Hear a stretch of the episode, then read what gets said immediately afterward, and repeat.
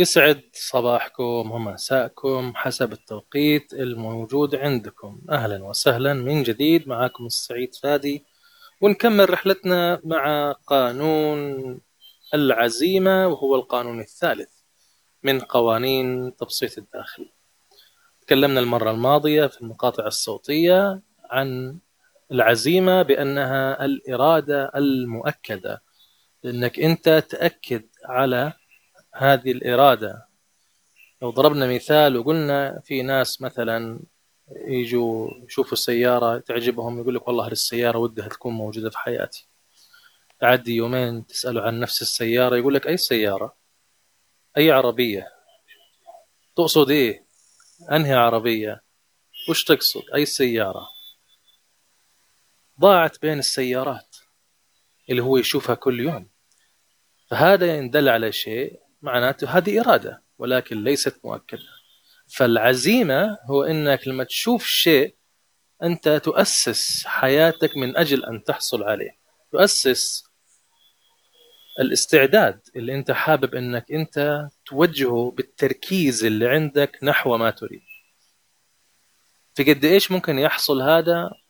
على حسب استعدادك وقوة إرادتك وقوة تأكيدك لها وممكن تستعمل في هذه الحالة الخيال في مقولة تقول أو سؤال إذا تصارع الإرادة والخيال فمن الذي يغلب؟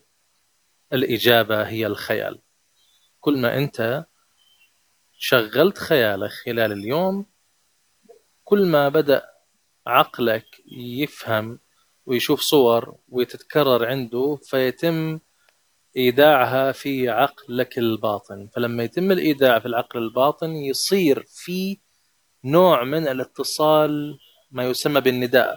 وهنا ممكن أنت تشوف في القانون الثاني اللي هو الاتصال بالقوة الذاتية. يتم هنا حدوث اتصال بنداء إنه هذه السيارة أنا أريدها لحياتي. هذا البيت أنا أريده لحياتي. هذا المكان أريده لحياتي. في البداية طبعا ممكن ما تصدق هذا الشيء. ولكن مع التدريب مع مرور الوقت راح يتم الموضوع بشكل أفضل وأسرع وأيسر وأسهل. راح أحكيكم قصة عني. بالنسبة لي أنا مثلا كان في يوم من الأيام فكرة اني يكون عندي شركة في أمريكا. شيء يعني أبعد ما يكون. كيف ممكن أنا أحصل على شركة؟ كيف ممكن أنا يكون عندي أكاديمية؟ كيف ممكن يكون عندي مصدر دخل في عمل أنا أحبه؟ كثير من الناس تيجي تكلمهم يقول لك لا هو مش دائما ما تحبه هو ما ستت يعني ستترزق منه يعني يكون لك مصدر رزق. هذا ما يتصوره هو. هو صحيح على فكرة هو على صواب. ليه؟ لأنه هذه الخيالات اللي شغالة عنده موجهها للمنطق أكثر لدى الوعي الجمعي.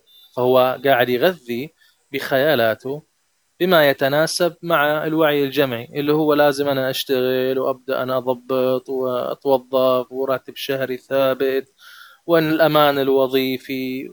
أوكي. هو على صواب. وأنت أيضا نفس الشيء لما تختار مسارك وتحط خيالاتك وتثبتها على يوم على شهر على سنة أنت قاعد تعطي focus focus تركيز. هذا كمان أنت على صواب. لما تشوف التجليات بتجيك.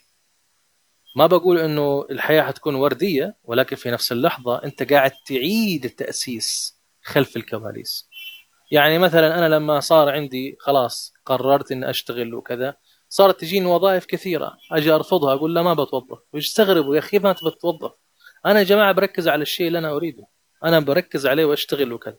لما وصلت لمرحلة خلاص أنا مبسوط مرتاح راضي بالنتيجة اللي أنا عايشها اليوم بدأت أشوف في أشياء أخرى. هل ممكن اليوم مثلا السعيد فادي إنه هو يقبل بوظيفة يشتغل فيها؟ الجواب نعم. طب ليش تغيرت؟ لأنه خلاص أنا حصلت على الشيء الذي أريد. اليوم أنا ممكن أغير. it's okay okay. من حقك إنك تغير. ما حد حيحاسبك. ما حد حيحاسبك لأنك أنت اختياراتك أنت المسؤول عنها وأنت الذي ستحاسب نفسك بنفسك.